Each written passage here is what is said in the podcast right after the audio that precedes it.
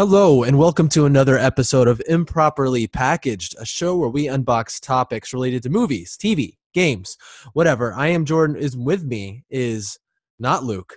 It is my good buddy Adam. Luke is on vacation, so filling in for him is Adam. Say hey, Adam. Hey, thanks for having me. Really excited to be here. I'm excited to have you, man.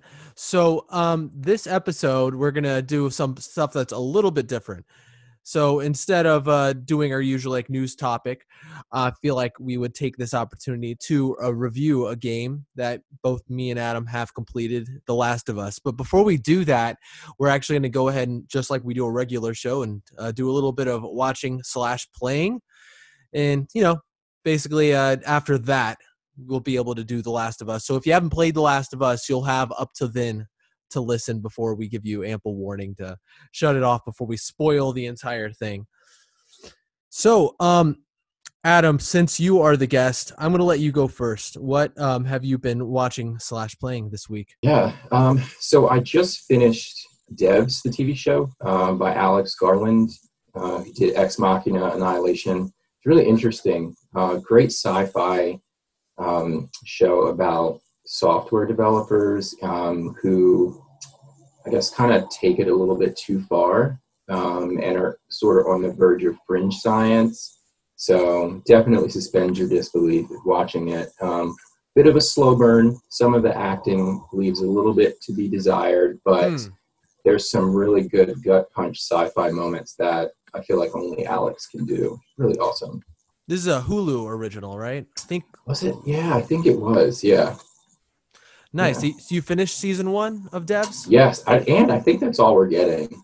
I don't know if the ratings were good, but yeah, I stuck with it, so I thought it's definitely watchable.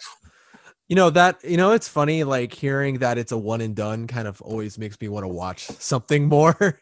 You know what I mean?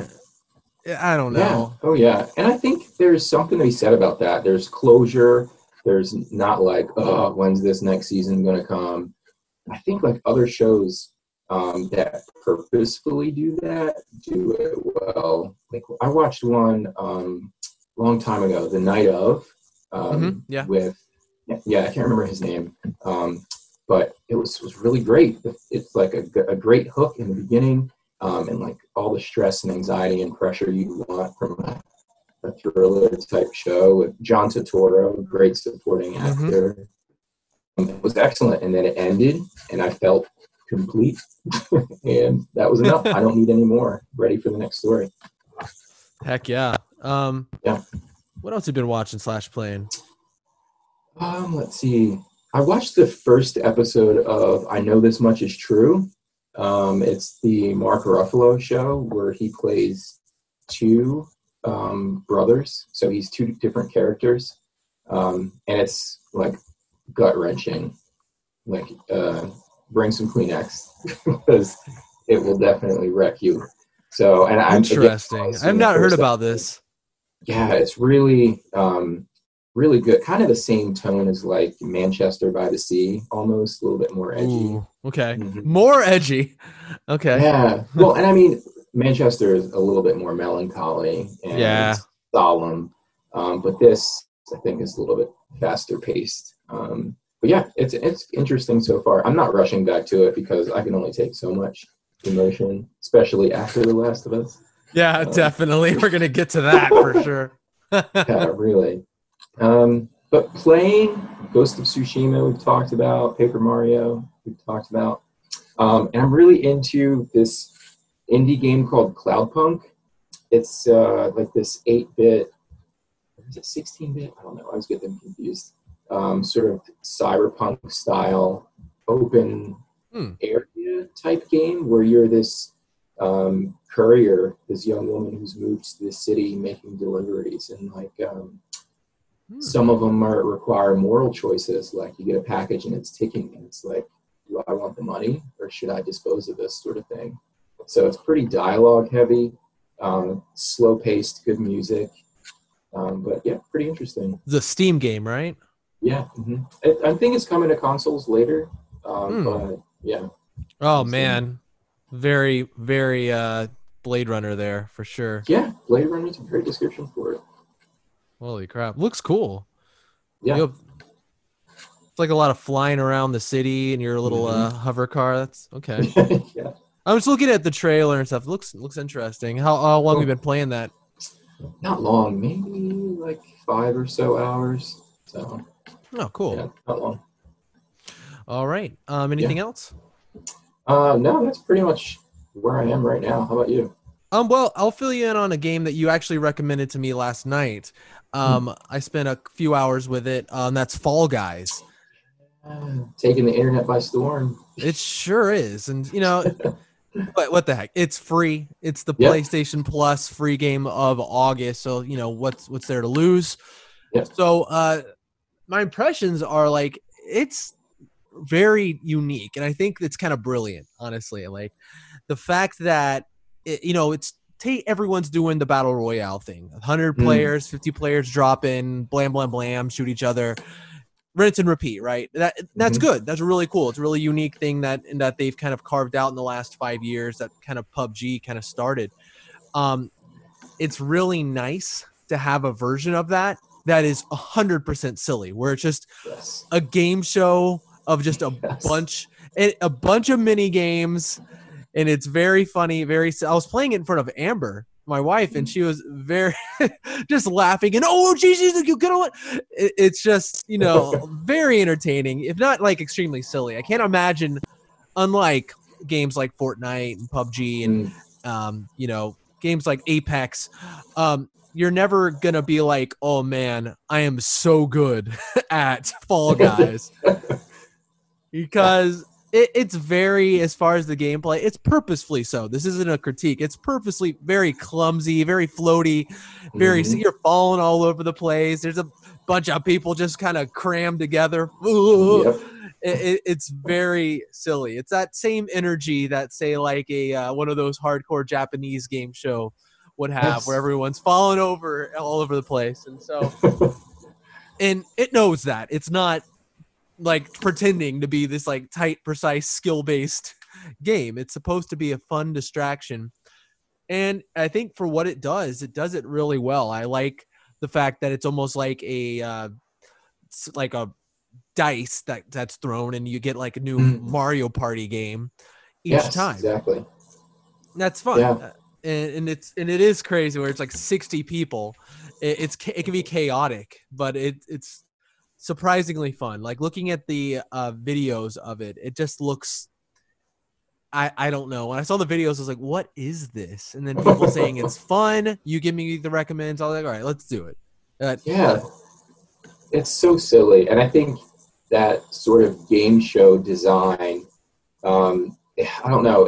It's a lot less pressure than trying to be like the top, the number one in like a Fortnite or Apex or something like that, but just seeing myself on the board in the final round racing towards the crown, that was really exciting. And trying to work together with a bunch of randos who, like, I have no idea who they are, but we've all got this common goal of, like, say, pushing a ball or grabbing eggs and moving them to a different basket. Yeah, it's fun.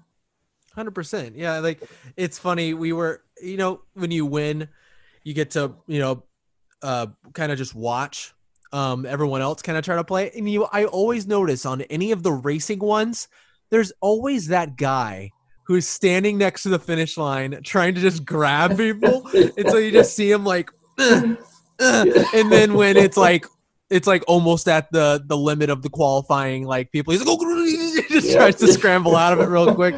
Such a jerk move, but I can't help but laugh when I'm watching it. I'd be very frustrated if I was the one caught in his grasp. But so true. The controls are very Little Big Planet-y. That reminds me of that. That's sort of like there's like 3 buttons that you need to know, and then that's it. And it's easy to pick up. It's easy to get sucked into. So. It's got jump, dive, and grab, and that's really all that's you'll need. Yeah. Which, hey, cool. I'm continuing to watch Umbrella Academy Season 2. Oh, nice. Just enjoying that quite a bit. I mean, I think, like, I love when a show assembles just a good team This isn't like one of those shows where it's like X-Men, like they're always working together. It's built off of chaos and conflict. So it's been a long time since I've seen a cast in a show like this so diverse. And I'm not really talking about like ethnically diverse, which they are, sure. But the diversity of like of their personalities. You just love watching them, and you love watching them interact. It's just great. And they have some really good performers here. Like, some of the actors are just fantastic. Like, if you're watching the show, number 5, it's this character who's like over 50, but he is in the body of like a 13, 14-year-old. And he plays him so well. He's like one of my favorite characters. He's kind of like a smug jerk, but like he's also brilliant and powerful. It's just characters like that. I'm just like, everyone is so unique, and I just like it gets me hooked in. And I highly recommend it. It's definitely not like for kids, but at the same time, it's not something so gruesome like a Game of Thrones or even like a Watchmen on a HBO or anything like that. So it's somewhere in between like a Watchmen and an X-Men, and it's just zany. I mean, I'm talking like awesome, really zany, but it's just a lot of fun. Yeah, a couple of my friends are watching, and I've definitely planned to get into it. But I feel like didn't the first season just come out, or has time just been so crazy that I'm just losing track? Time's been crazy, I would say. It came out towards, feels like towards like the beginning of last year of 2019. It feels that way. Then the first season came out. I feel like it's been a long time waiting. Oh, yeah, you're right. You're right. Now I remember people talking about it at work. Okay. Yeah, you're right. Lastly, I thought I'd throw this in here since we're not doing like a topic thing. Did you watch the PlayStation State of Play that just came on? Yeah, I caught that earlier today. Yeah, it was a good watch. Yeah, I think it was pretty solid, and they're so smart to have come out like they came out so many times, and was like on Twitter and whatever saying, look, this is exactly what this is going to be. Yes, this is it. And then when it came out, guess what? That's what it was. And that's, you know, what it was, yeah. And any surprises that happened at all, it was like, oh, you know, cool. And so it may have deflated the hype a little bit, but I think in this case that was a good thing, you know? Yes. It's yeah, I watched it live, and I sort of bookmarked the trailers again so I could, you know, pick them apart later. But then saw on Twitter, I forget the full title of it, but the Aeon game. Yeah. So there's a lot of drama surrounding that one, because apparently the majority of, if not all of the people who worked on it have left that game because of poor work conditions and like crunch 80-hour work weeks. And so they outsourced that trailer to like artists who have nothing to do with them and are somehow still getting the game released. I'm like, man, this is crazy to think about. These people's lives were changed, and now they're sitting back watching PlayStation showcase this, and they have nothing to do with it anymore. Weird. Yeah, thanks for bringing that up. That's I can't really understand that. Like, I was reading the article, and I was like, what on earth? Right. And what were they thinking? Like, if they were gonna, like, they're making this game, I'm sure, you know, the studio spent all this money on it, and then there's like, quick, do this, put this trailer together. We're going to pretend like this game existed this whole time. I mean, like, it would be one thing if it was like a Halo or a Street Fighter or a game where there's a lot of anticipation and hype around it. Why would you not just stop and turn it into something else and just start from scratch and do a new game? I don't get it. I don't know. Some odd choices there. Yeah, that's very strange to me. There's a few games that a lot of people are excited about, but honestly, they're not.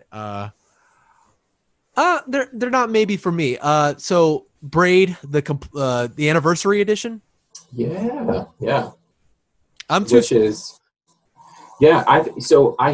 think I have it, but I've never actually played it. But I know that like it sort of set a bar for that sort of well, no, I should say Cinnabar. I should say Prince of Persia really did that rewind time element.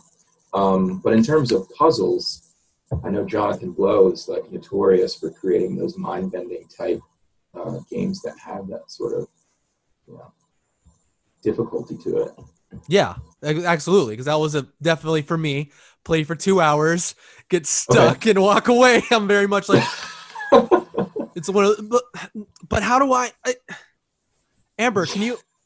All right, I'm gonna play Smash Bros. I don't know. I just got really cool though. I was playing it. It's one of those games you want to get good at and be good at, but when you're not, you just feel like an idiot playing. I don't know. But they're very cool. It looks a lot better from looking at the. They did a good job representing how it's worth buying again, I guess, for some of the people who may already own it. But looks cool. And, Spelunky 2. Yeah, I've never played that either. But apparently has a really big following. Yeah. I think this was like a but it's been on. It was like a PlayStation Plus game, like a long time ago, And so, yeah, I've played that. I mean, it. I need to go back to it because I vaguely remember it. Basically, it's one of those trial and error kind of deal. See how far you can get. You're gonna die, you know. Enjoy the ride, though. But yeah. What else was? They spent a lot of time on Godfall. Is this a game that you have any sort of thoughts on? You know, it's funny. I didn't read the article, but I scrolled past the headline that said something like, Godfall sure is a game that's coming out to PlayStation 5. No. Yeah, just kind of every sort of element of a launch title. I think it has, and I really don't know. I feel that we don't get enough of anymore our demos. I think like everything's about betas these days, and if you pre-order, you get accessed and closed and open and all that nonsense. But I think like the true demo of I want you to try this before you buy it, and I feel like that's a game that I would really like to demo. I don't really know how much time I would put into it. Yeah, I agree. I mean, it's hard to judge a game looking at it, but that's what you're talking about. You want to get your hands on it, and I agree, especially with this game, because just judging it based on the trailer, which is hard to do, because it might turn out feeling differently when I have it in my hands. But one thing that struck me is looking at the combat, and when they were here are the dual blades, and they were showing some of the combos, and I'm like, I feel like I've seen this one spin move 50 times in this one 5-minute demo or gameplay showcase that they're doing. And so I'm like, how varied is this combat going to be?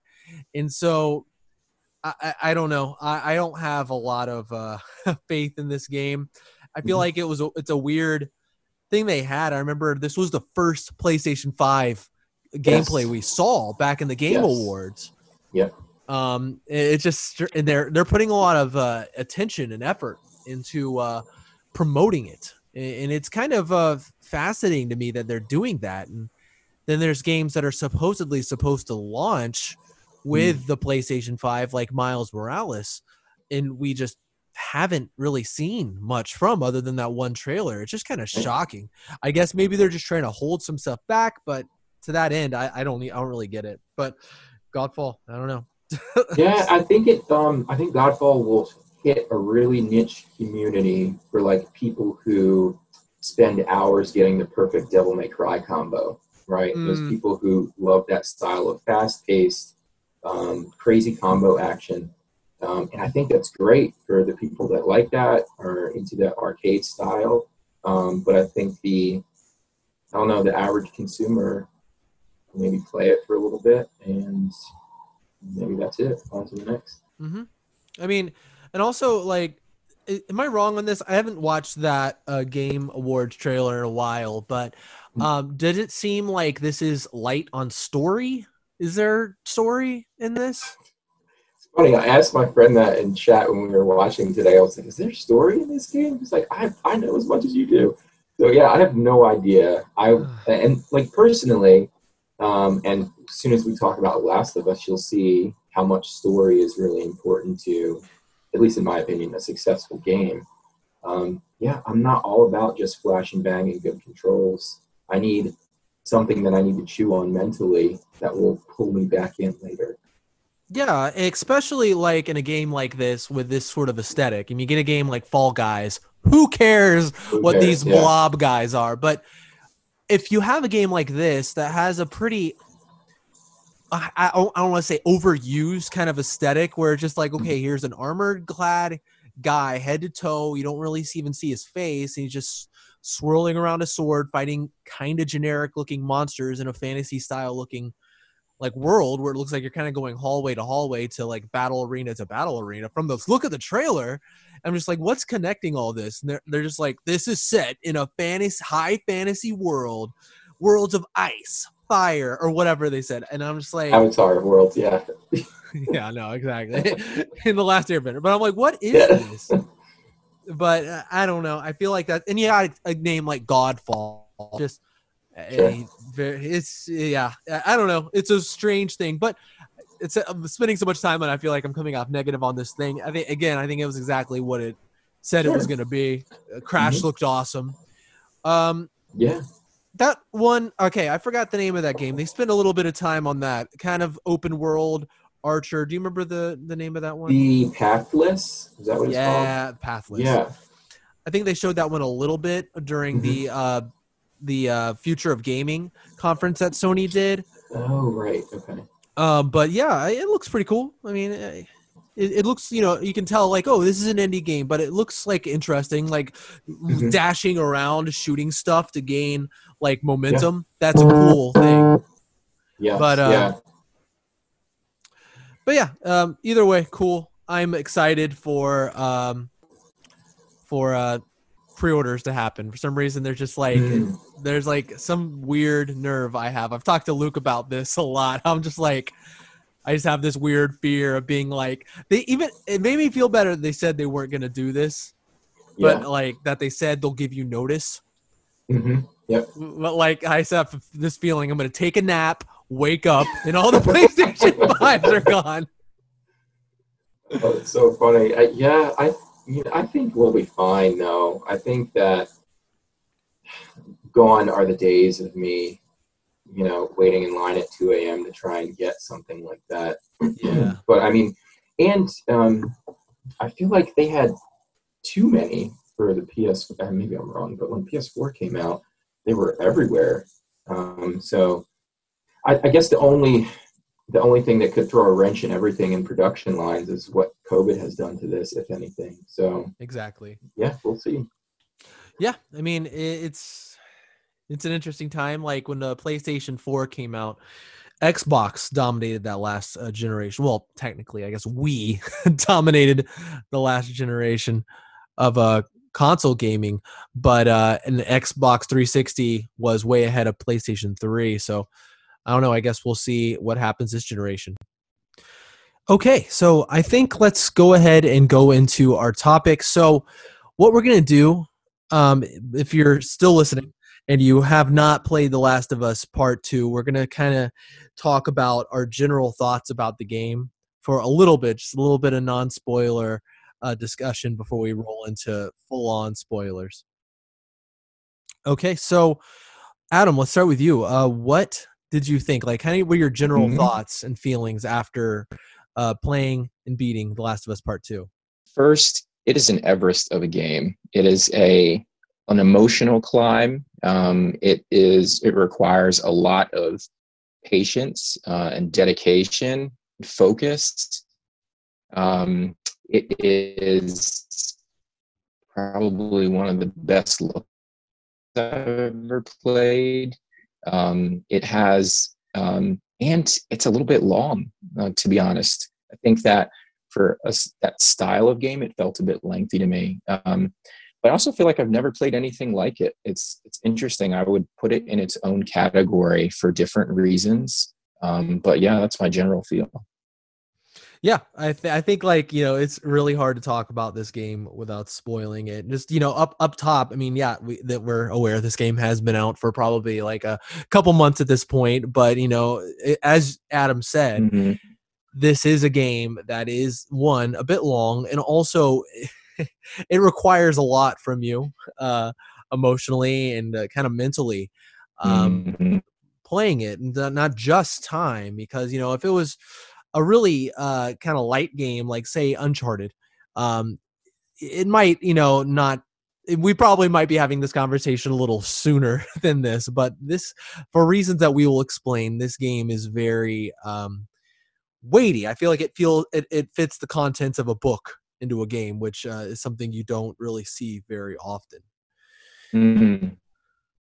Mm-hmm. But yeah, as far as like how satisfied with this were you? The first Last of Us, a lot of people hold that up as one of the best video games ever made. How do you feel like The Last of Us Part II sure. kind of stacked up against it? I would agree with that first comment. Yeah, I think I told you before, I gave the first Last of Us a 10 out of 10. And the second one, I think like a 9.5. Like even at my most exhausted, frustrated point, even after like, oh my gosh, it's not over moments, I still am able to sit back and look at what this team created. And I think it's an incredible work of art. It is something that's fluid. It's something that draws you in. It's something that makes you motivations and backstories, and that's a really difficult thing to do. So I think it's really high up there. But the weird thing about it for me is I don't need to play. Usually for games that are like 10 out of 10 for me, I want to go back to them. I want to replay, you know, Legend of Zelda, whatever. But mm-hmm. for this, like, I've had enough. I've closed that book. Yeah, that's definitely understandable. As far as what this game kind of drains out of you, by the end of it, I can't imagine it'll be a while before I go back to it. Which I think I probably will go back to it at some point because of what this game mm-hmm. kind of does. It does something narratively that. In a few ways, I feel like will make a replay a little bit of a different experience for me. And also, you know, I'll probably try to check out the new game plus and see if I can maybe get the platinum. I don't know. We'll see. But, but yeah, oh, nice. I think largely I do agree with you though, that like the first one, you know, this game, it's always hard for me to say when it comes to this. I always have this conversation with my friends about Guardians of the Galaxy 1 versus Guardians of the Galaxy 2. I prefer Guardians of the Galaxy 2. Guardians of the Galaxy 1 is a better movie. It's tighter. You understand its characters more. It's the right length. But Guardians of the Galaxy 2 does what a lot of good sequels do, I feel, and they expand everything. But this is where they take a lot of their big swings in the Guardians of the Galaxy 2. It gives you a little bit more crazier ideas. They go a little bit bigger in a lot of different ways. And yeah, I mean, sometimes that pays off and sometimes you're like, what is this? But I really enjoy the big swing sometimes where I'm just like, wow, they're really going there. And they really go there, where the first Last of Us is fantastic. But at its core, it's a relatively simple story told extraordinarily mm-hmm. well. Whereas this one, this is a story unlike a lot of stuff I've ever seen told well. You know what I mean? And so, I mean, I tend to gravitate right. a little bit towards the thing that like impacts me more, where I will say I was largely impacted by this game. And I think in a way where sometimes I question if I want to be impacted in that way, but an impact nonetheless. So let's go ahead and roll into. We're gonna go ahead and go into some spoiler stuff. So if you haven't played, I think you can get a pretty decent idea whether or not this is something you want to dive into. I mean, I've said this before on the podcast. It's an extremely violent game. So if that's not something that you can kind of absorb, be warned. It is extraordinarily violent, but in ways where I'm like, oh God, jeez, I'm playing this game. All right, let's go. But anywho, all right. So spoiler time. If you haven't played it, this is your final escape. If you want to play this for yourself, which I think, you know, obviously both of us recommend that this is something that should be played. Mm-hmm. So we haven't really spoken that much about this. I mean, we've talked that this game is so important for its story, obviously. But Adam, how did you feel this game did on the gameplay side of things? Yeah. It's interesting. Like, I consider this to be a sneaking game or a stealth game, kind of like a blend between Resident Evil and Metal Gear Solid. It's really weird. The controls felt okay. They felt like the characters, the protagonists that we played, Ellie and Abby, they felt like heavy characters. Not as heavy as like... what's his name from Red Dead 2? Oh, Arthur. The lead in there, Arthur. Yeah, not as heavy as him, but not as like light and floaty as like Cole from Infamous. You know, floating around everywhere. So it felt like a good balance to be able to get around and traverse, get from place to place. I felt like I had a little bit more control over my character this time around. It was a little bit more clunky in the first game, so. There were moments where I would do things and see an animation and be like, oh, I didn't realize that I could do that.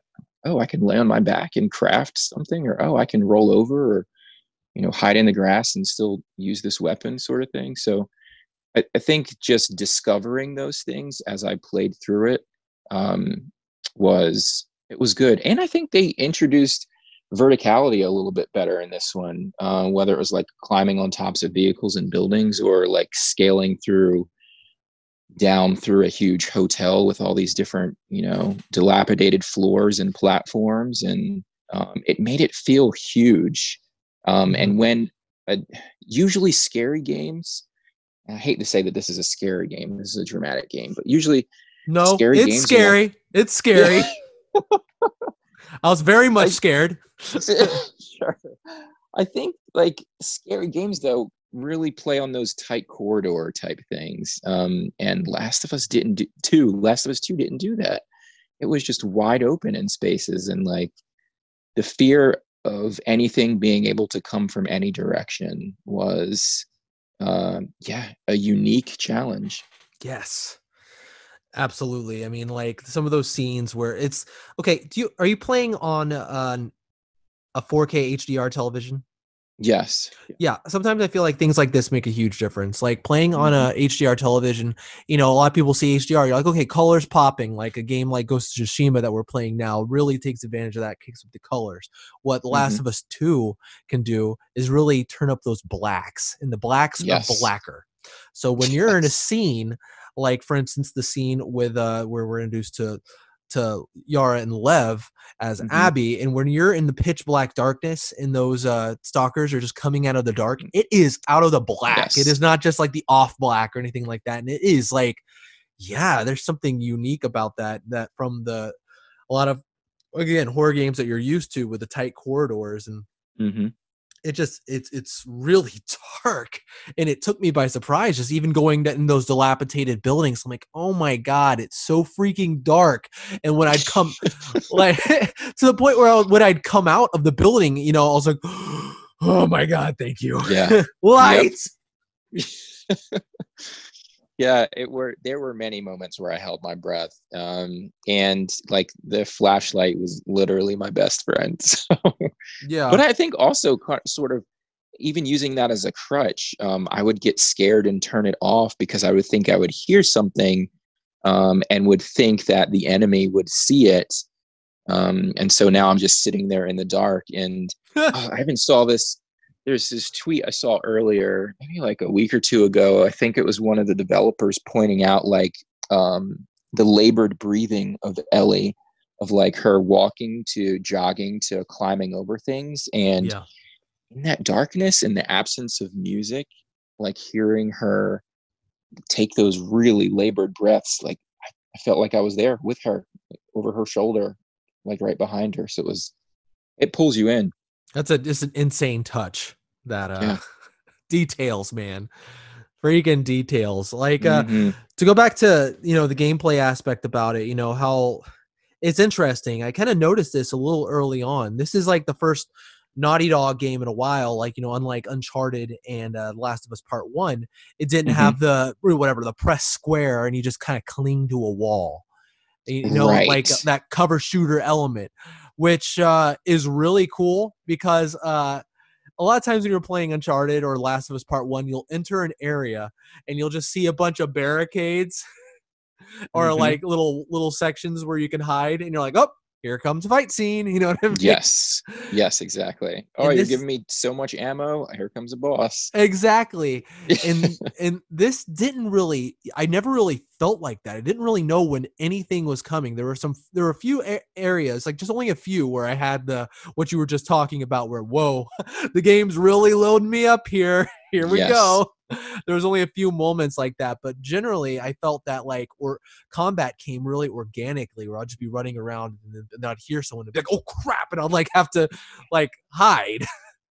Yeah. Yeah. It really plays on your senses and, to be able to just feel what you're doing, and one wrong step and you're surrounded or out in the open and or having to use a completely different tactic that you weren't planning to use, those tools or ammo for. Mm-hmm. Absolutely. And what I will say, Amber hates watching me play video games because she is stealth queen and I am run in and get myself killed king. Guns blazing. Yep. Yeah. Guns blazing. Like we're both playing Ghost of Tsushima. She refused to play Last of Us Part 2. It's way too shooty and way too harrowing, I think, for something that she wants to play. But we're both playing Ghost of Tsushima, and I am just, with the standoffs, come on out, almost every single time, and she is creeping all over the place. And so I really had to change that with Last of Us Part 2 because, at least to the best of my abilities, because it does put you in situations where if you run in, I'm sorry, there's no way you could bludgeon your way through this. If you run in and you don't play it smart, you're dead. Based on the resources you have and how it's not, your character isn't like this, bulletproof, or, if you get whacked, it could be it. And so it's very desperate, very dire. And so I found myself in prone mode very often. Yeah. Any place I could hide. Definitely. Absolutely. Where I will say the playing Ghost of Tsushima has made me kind of appreciate how smart the AI is in The Last of Us Part 2 now. But there were a few times where going prone, in the grass, very much is an easy way out of it. You know what I mean? Oh, for sure. Yeah. It could be very easy way. Or, if you're messing with human characters, they see you run a few yards, dive into the grass, and they'll lose you. Yes. So that is one area where I did feel okay, they're kind of dumb here. But for the most part, I do feel the AI is very smart in these games. And they, especially with feeling fighting the different groups, because you have a few different groups. You have the wolves, and you have the Seraphites, and then the obviously the infected. And when you're fighting them, I felt myself using different tactics on both of them, especially when you're going in between the Seraphites, the wolves, and the infected. The infected, it's okay, these aren't humans; they are erratic and a little bit harder to predict. Yes, and wilder and just. Yeah, but oh my god. Well, and one thing that I'm thankful for is the AI in this game. Like, they were super helpful. And I feel like they would help take out enemies in ways that I wasn't expecting. So yeah, like they saved a lot of my ammo and resources. Absolutely. Before we get into the story, I want to talk about moments in the game, like not just like moments in the story, but you know, the story would lead to kind of the set pieces where you would find yourself in like a different location or whatever. But it's more of a gameplay moment, not just you're kind of watching the story unfold. Like for instance, I just kind of wanted to lead into this because I don't know if I've ever been more nervous playing a game since like playing the demo for like Silent Hills, you know, PT. You know, I was scared to death playing PT. Classic, don't get me freaking started. But but man, when you go into those dark buildings down in the depths, and I don't know if this is a ding on the game, but I felt like sometimes those moments, those areas would stretch out for such a long time, and I'm like, oh my god, enough already. You know what I mean? Where I'm just like so stressed. I'm at the point where I'm like, I just want this to end. I don't even know if I'm enjoying myself at this moment. I'm just stressed, you know? Yeah. And I think that is a true testament to prove that they've created something good, right? If it's like literally making you physically have physical reactions, then that's incredible talent. I've always compared it to like, if I'm watching a movie and I have like real complete disdain for a character, then I know that actor's doing a great job. Yeah. Whatever role they're doing. But yeah, I think I told you this before. I could only play this in like 45 minute to an hour bursts. I couldn't do long sessions. It was too stressful. Yeah, absolutely. And like some of those moments where like, for instance, the hotel that you go in with your Abby and you go in it with Lev, I feel like it just goes and goes and goes. I'm like, how many more stories? Yes. And then at the end when Lev is like, yeah, we were really close to this shortcut. If only we didn't fall there. I was like, oh, like why tell me? You know, my God, so stressed out.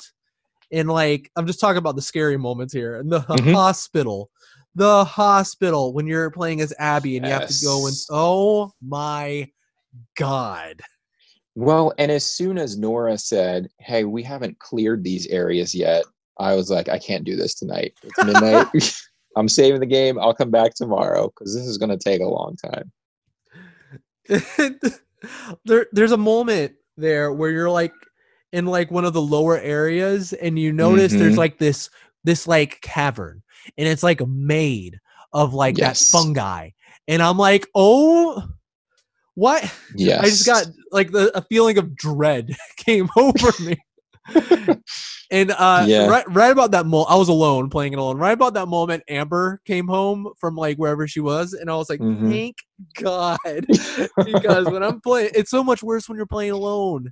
And oh yeah. Yeah. And you always play them alone. And that, I can't imagine. Well, yeah, and I feel like this podcast is sort of therapeutic because it's not something that I like would bring to Mary the next day and like, you won't believe what I fought in the depths of this hospital. Yeah. Got me through an ambulance sort of thing. So yeah, you're right. Wait, can we talk about that thing? Oh, the Rat King, the big beast. Good Lord. Amber can attest because you know something's coming. You hear something and you're like, oh my God, something's coming. And then like, and then when that thing appears, Amber heard me like verbally exclaim. I was like, oh my God, when it came. And I was just go, run. It was very like H.R. Geiger, like pieces coming off of it, sort of, and it didn't really know what it was supposed to be, but all of it was threatening. And oh my gosh, yeah, it was incredibly disturbing to see. Yeah, like I didn't know what was going to happen. I didn't know if it was going to be a thing where I run and run and run, then I get through the right obstacle and a bunch of cars fall in it and dies. I had no idea. But then the camera switched and I was like, wait, I'm supposed to fight this thing? Oh my gosh, yeah. Did you ever die while fighting it? Oh gosh, yeah, at least 5 times. Yeah, absolutely. Even more. Yeah, and it's kind of like one of those things where it was my moment of, well, I guess I better use the big weapon now because I've been saving it the whole time.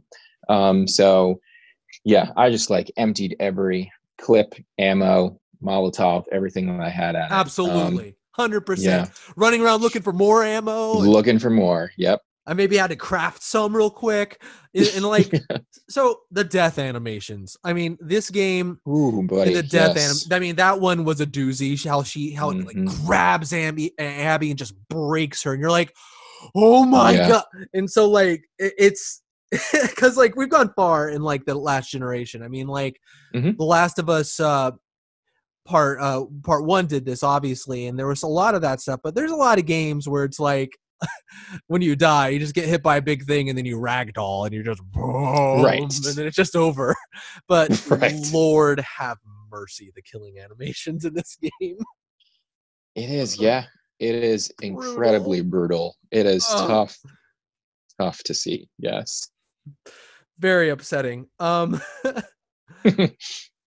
Moments. There were a few, I love moments in a game where it's like, wow, what a treat to play through this part. You know what I mean? Where you're playing through something so big where you're like, I haven't really played through something like this before. And this feels really cool. And I'm like, one of my biggest examples of that is the car chase in Uncharted 4. Thief's End. Yeah. That is just playing it. I played it again recently and that just blows my mind. Like playing it still, I'm like, this is just, wow, what a treat that this game is able to exist. But in this game, for me, it was when you're in the Seraphite village, riding through the destruction and riding through the battle on the horse. Was that in Haven? I don't remember, but it was the Seraphite village, the one where you're trying to get, basically you're with Lev, where you're just trying to get to while the docks. It's on fire. Yes. It's on fire. People are fighting and you're just like, holy crap, holy crap. Yes. What an experience. Oh yeah. Yeah. What are some big moments, gameplay moments for you in this game that, stuck out? Yeah. So, 3 come to mind. So the first was the flashback where Joel took Ellie to the aquarium, was it?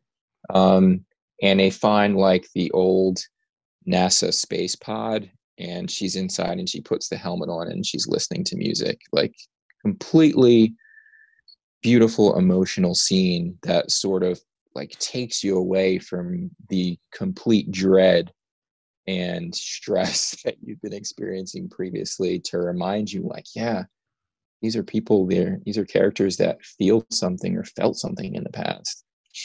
And then like 2 sort of Uncharted type moments that got me. There's one where I think it was your first encounter with the stalkers. And one of them pushes you out of a building through the glass and you like land in the river and you're like fighting through the sewers and that was like a really great sequence and a great way to transition to a new area. And another part where I don't even remember all of it. I just remember that I'm a passenger and Jesse's driving. Yes. And he is like driving through infected and it's stressful and they're trying to climb in and it wasn't even that long, but it felt long and it was just a really great scene. Just really intense and just, everything was just done really well. And the mixture of camera work and gameplay is always an interesting thing. Where it's like you're the camera, but also there is kind of it's like moving you into where you want to see, sort of. It's a really interesting thing to do, and it's not, I can't imagine it being easy to develop. Oh gosh, no, I can't either. Okay, the bulk of this thing, I'm sure, is going to be the story. The story. Okay, so. Yeah, there's a lot of big things in this game that are, I think. whether or not this game is going to work for you or work as well is it's in how they handle certain story beats. And I mean, I think obviously the main big thing is one of the death of Joel. Yeah. How did, were you expecting that at all, or how did that land?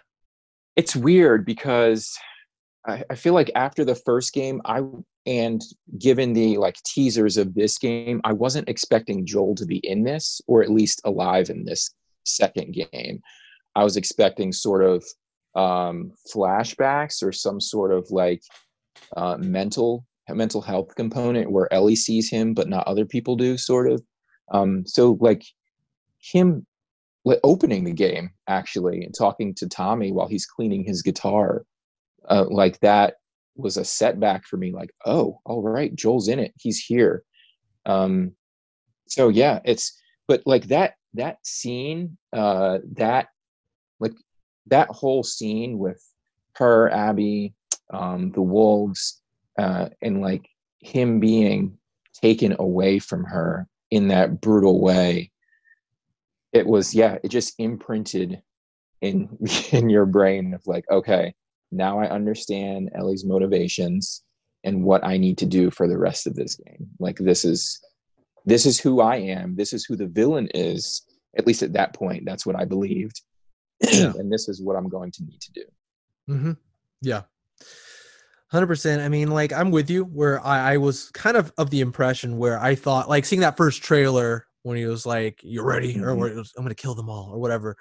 I did have that thought, like, is he like a ghost or something like that? Or like kind of like in her head, like kind of the way the Joker was handled in Arkham Knight, how it was, which was beautiful. Just, yeah. Yes, absolutely. So yeah, I kind of did expect him not to, and knowing that it was going to be focused on Ellie. If it's going to be Ellie, that means Joel's not going to be around. If Joel's not around, I don't think it's going to be a rescue mission, because this is not a game that takes hostages, really. Exactly. And this is not that type of world. If you are, if you're in danger, you're like that, you're probably dead. Unless you're playing as that character. Yes. Yes.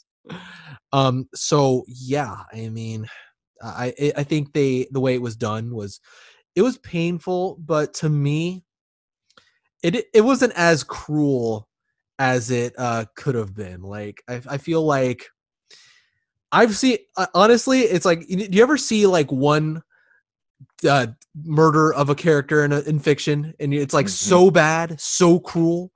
You feel like it's the measuring stick where everything else is measured to. I'm like, well, at least it wasn't that. Yes, yes. This is an old episode, so I don't care about spoiling this. In Walking Dead, this happened to a character, and it was done so cruelly where I'm just like, oh my God. And to a point where I was just so numb after it happened. I don't feel like it was that. I feel like it wasn't that mean and that like, God, ugh. But to where I was able to absorb it and be like, okay, yeah, you know. And again, having the suspicion that he was going to be dead, it was kind of almost like, the moment at last, you know, that sort of thing, and not so much like the rug was pulled out from under me, because they didn't promote Joel very much in the game, you know. No, they didn't. Yeah, this was Ellie's game. Well, well. I would say it's mostly Abby's game. Is there's another part that they didn't promote?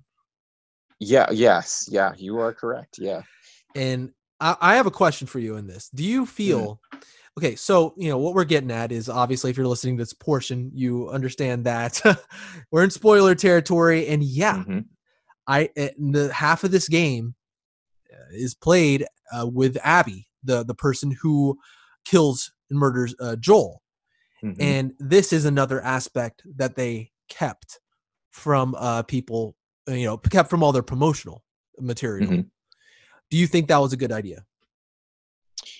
To keep all of that information hidden? Yes, I do. I think that people were going to have opinions about it either way, but I think it's rare to get something this rich and kept hidden for so long. So to really truly surprise people, whether they love it or hate it, I think is a good thing to do. Mm. Yeah. I like, personally, I like being surprised. I like not knowing the road that was laid out for me. So artistically, it was the right choice to make. I think it would have, it may have saved them from a lot of the, I think, in my opinion, unjustified ire that's being thrown this game's way. You know, like some of these choices are not, and how the story is thrown at you. This game takes some big swings, so I get definitely having criticisms for it, because it might, again, might not work for you. Because I think this game requires a lot of you, and it might not be something you want to give it. You know, yeah, it was definitely a surprise to me. But when you play as her in the beginning, it kind of gave me a clue that it might happen again later, but I just had no idea to what extent, you know? Sure. Yeah. And it's interesting because the first footage we have seen of this game is the Abby in the woods hanging scene, about to be disemboweled by one of the Seraphites. And no one knows what's happening until you see the title of The Last of Us 2, because you're like, wait, that's not Ellie. It's not Joel. Is that her mom? Is that her? You know, we know nothing. Yeah. So that hint of like, hey, this person is going to be a strong part of the game was given years ago. We just had no idea. But you're right. That beginning part with her, like waking up from a bad dream and having that conversation with Owen, who, in my opinion, had like the most awkward conversation rhythm, and like walk out to the woods. It was a really cool way of showing the other side of the camp. And in addition to teaching you like gameplay mechanics of crawling and climbing and running from the enemy sort of thing. Not how I expected to learn it, but it was a great, you know, carrot and stick, like, oh, this is new. I don't know who this is, but I want to learn more now. Let's keep playing. Yeah. She gives you the tutorial, and it's very interesting playing as her at the beginning, because she's this like brute force kind of like punch. See, like, her melees are punches, and she's jacked as can be. I found her interesting, and I was just very confused at the beginning, where I was like, what are they talking about? They're talking about raiding, or like the possibility of raiding the town that I was just in. So it raised a lot of questions. And then once, you know, she met Joel and Sam, right? No, I'm thinking of Uncharted. Yes. Shoot, yeah, oops, that would be embarrassing. Oh, Sam's also Nate's brother. Yeah. Gosh, what's Tommy? Tommy, thank you. Yeah. Yeah, and so yeah, it definitely threw me when all of a sudden, bam, dead. Yes. Yep. Gone.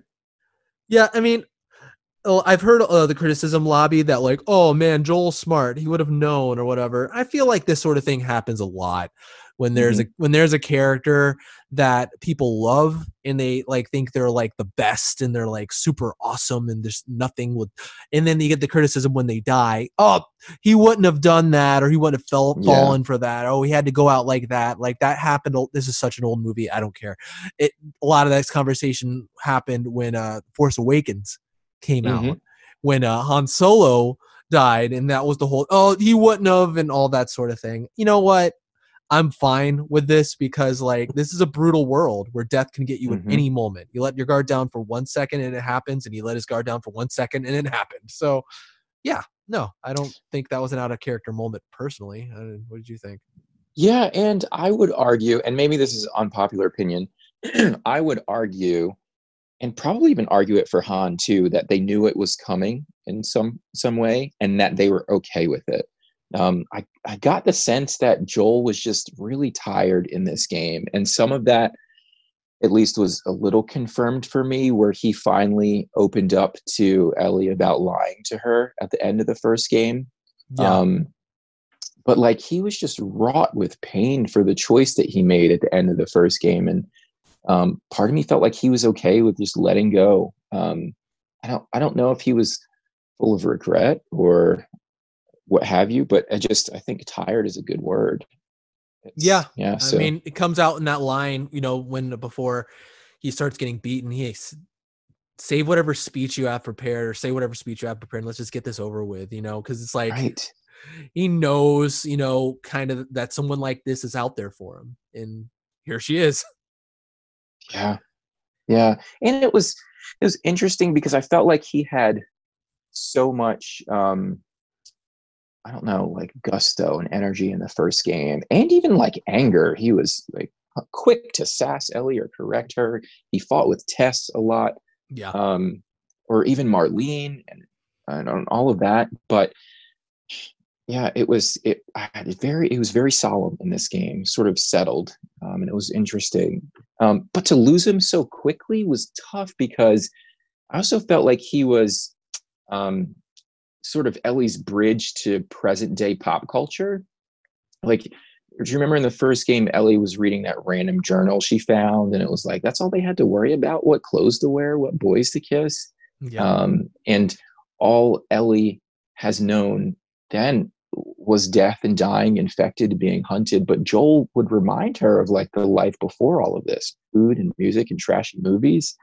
And so now that he's gone, he's not that bridge anymore. So part of me is like, man, who is gonna keep her connected? And some of that came out through like Ellie's talk of trashy movie nights with Dina, or like her comments when she would find comics or collectibles, or like, oh man, I remember this. And it's sort of like, okay, everything Joel did in the first game was imprinted on her. And so even though we don't have him now, there's still a part of him with her. Mm.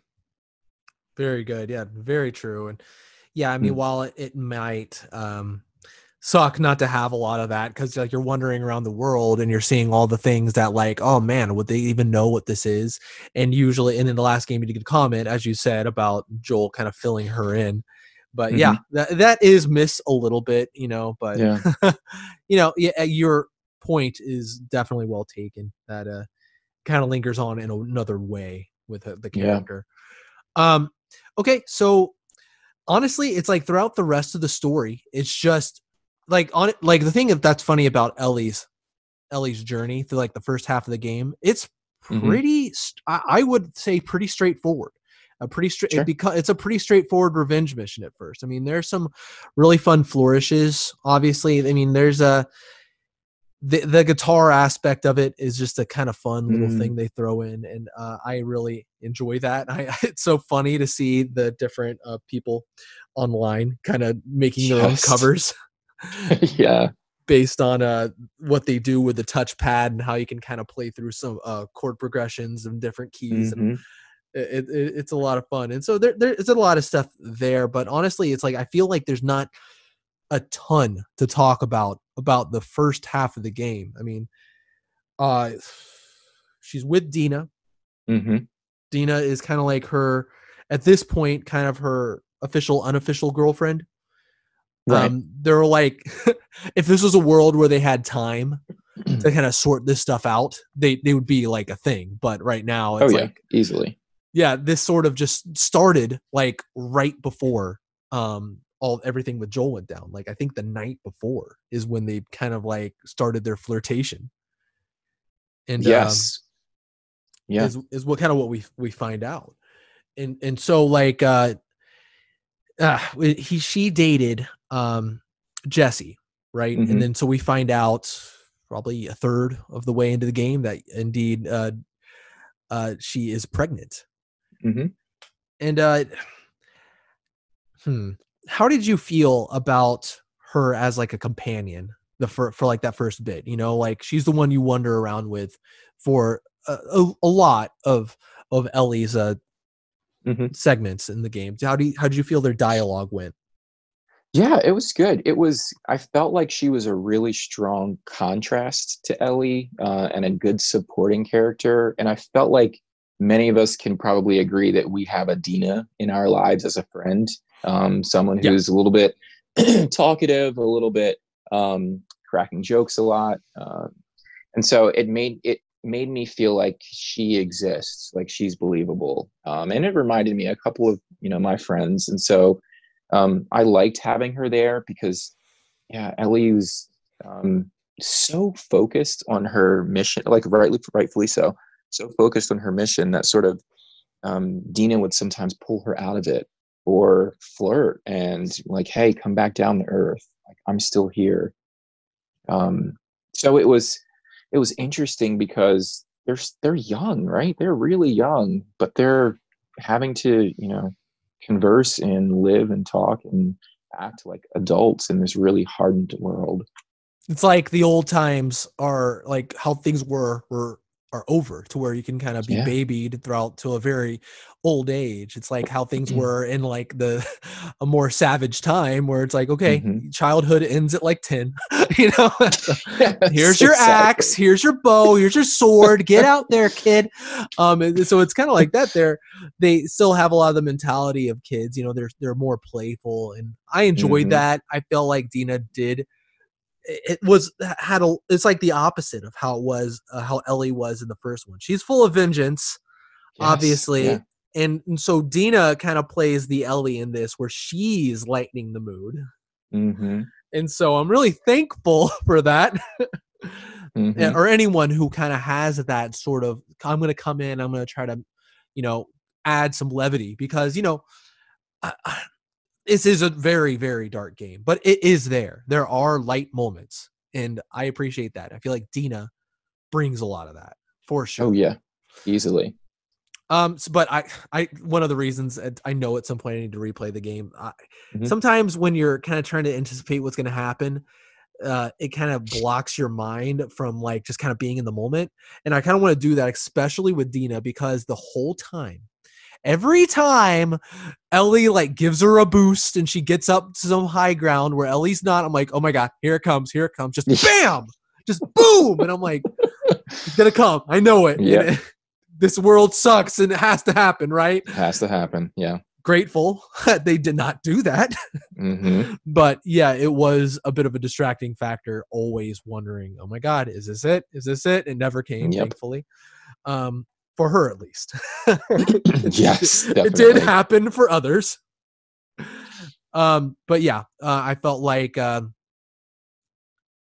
can kind of call that she was pregnant really early on. She's huffing and puffing. She's tired. She needs a break. But good stuff. She kind of gets swapped out for Jesse for the remainder. Yes. Well, part of the remainder of Ellie's missions. There's a lot of times where she's just alone. Yeah. And you're just playing just as her. But I like Jesse. I like that he's a wise guy. I don't know. Yeah, super chill. Yeah. Super cool. He's definitely like, you know, if picturing myself in this world, he's, you know, who I'd like to be like. I don't know. I might be like the cowering guy who, you know, pees his pants and gets his head bit off by I don't know. But I'd like to envision myself as someone like Jesse, at least. Super chill. He's got those like really like cool comments to Ellie. I like him a lot. And I like their interaction because she knows he's like kind of like this smart aleck, and they play off each other really well. Well, and I think one thing that Naughty Dog does exceptionally well is like they've figured out how to play characters off of each other, and I think it really just comes down to having the voice actors in the same room. And there's something really to be said about people talking over each other in a scene and not just waiting for one person to end and someone else's dialogue to begin. I think I know it's not this game, but in Uncharted 4, the part where they're all in I think it's the hotel room or the bedroom. And when Elena comes and walks in, and yeah, there's so much tension, and people talking over one another. It feels real. And I think they do that. I know Bioshock Infinite did the same thing of like, gosh, all these Troy Baker games. Like just talking over each other. And I remember watching a video of that. I forget that female's voice actor of her. She said, what I need you to do is yell and scream at me and berate me until I start crying. And that's when she started reading her lines. And both of them were it just made the scene just that much more real. And it was only like 10 seconds, but it worked. And I think in The Last of Us, they do that so much. And it's done so well. and helpful too. There is, I'll never forget, like in, I think it was Seattle day one, in the wide open area, I'm about to go into the bank. And Dina said, like, hey, are you sure you want to go in here right now? Or it seems like it might be a little dangerous. Like those sort of, you know, gamer hints of, okay, I need to focus, or I need more ammo, or I need to be careful about this area, or I might not be strong enough. So yeah, I love that banter. And thinking about, like, I was playing Ghost of Tsushima earlier, and there was a scene where I stopped and I ended the conversation. I got on my horse and we kept going, but it was no dialogue in between. And I was like, man, if this was Last of Us, they would have made an extra, like, hey, you know, let's keep going, or hey, that's only a little bit further, or let's keep moving. And it keeps the momentum. It keeps the fluidity of the game feel natural. Mm-hmm. Like nothing is broken. And so, yeah. 100%. Really? I mean, it's definitely something you notice when you play games that don't have that. I mean, I love the thing when you're in the open area, as you said, in Seattle, there's like, you'll have conversations, like a lot of conversations when you're just riding the horse around, and you get to an area and you do something and it kind of like breaks that conversation.